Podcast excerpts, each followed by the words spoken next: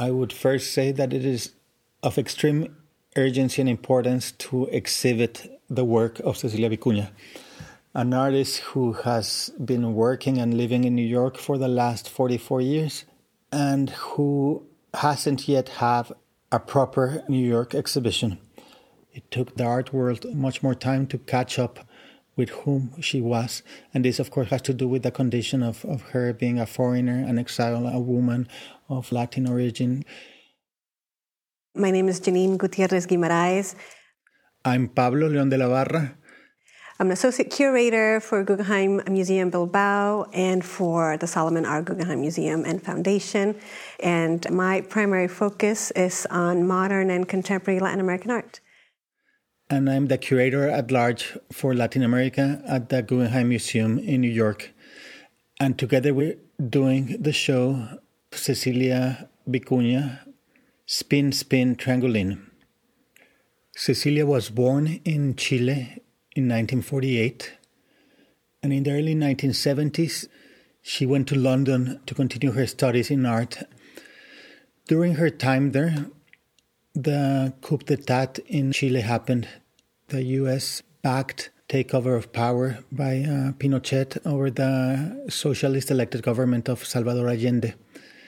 And uh, the events that happened afterwards, including the persecution and murdering of many intellectuals, of many left wing activists, prompted Cecilia not to go back to Chile. So, when we approached Cecilia Vicuña to do a presentation of her work at the museum, she immediately gravitated towards um, making a quipu for the museum.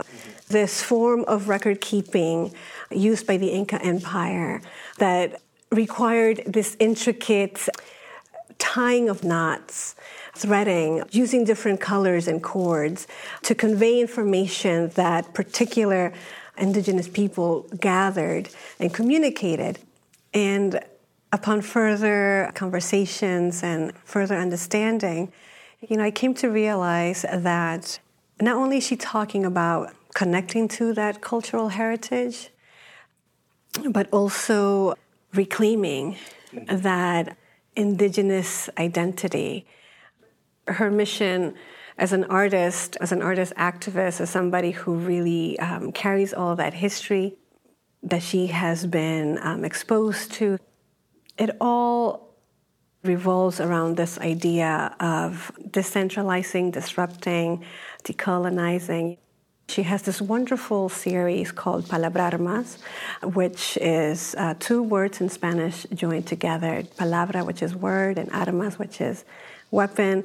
And there are these bright, colorful drawings and prints where she's writing words in the shape of a rifle.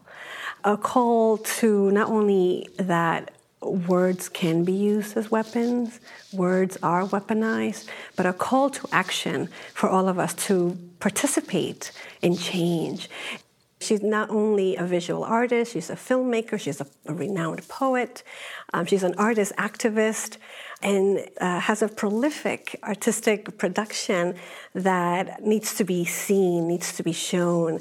And it's an important, I would say, history not only for her, but also for our own city and our own narrative of modernism.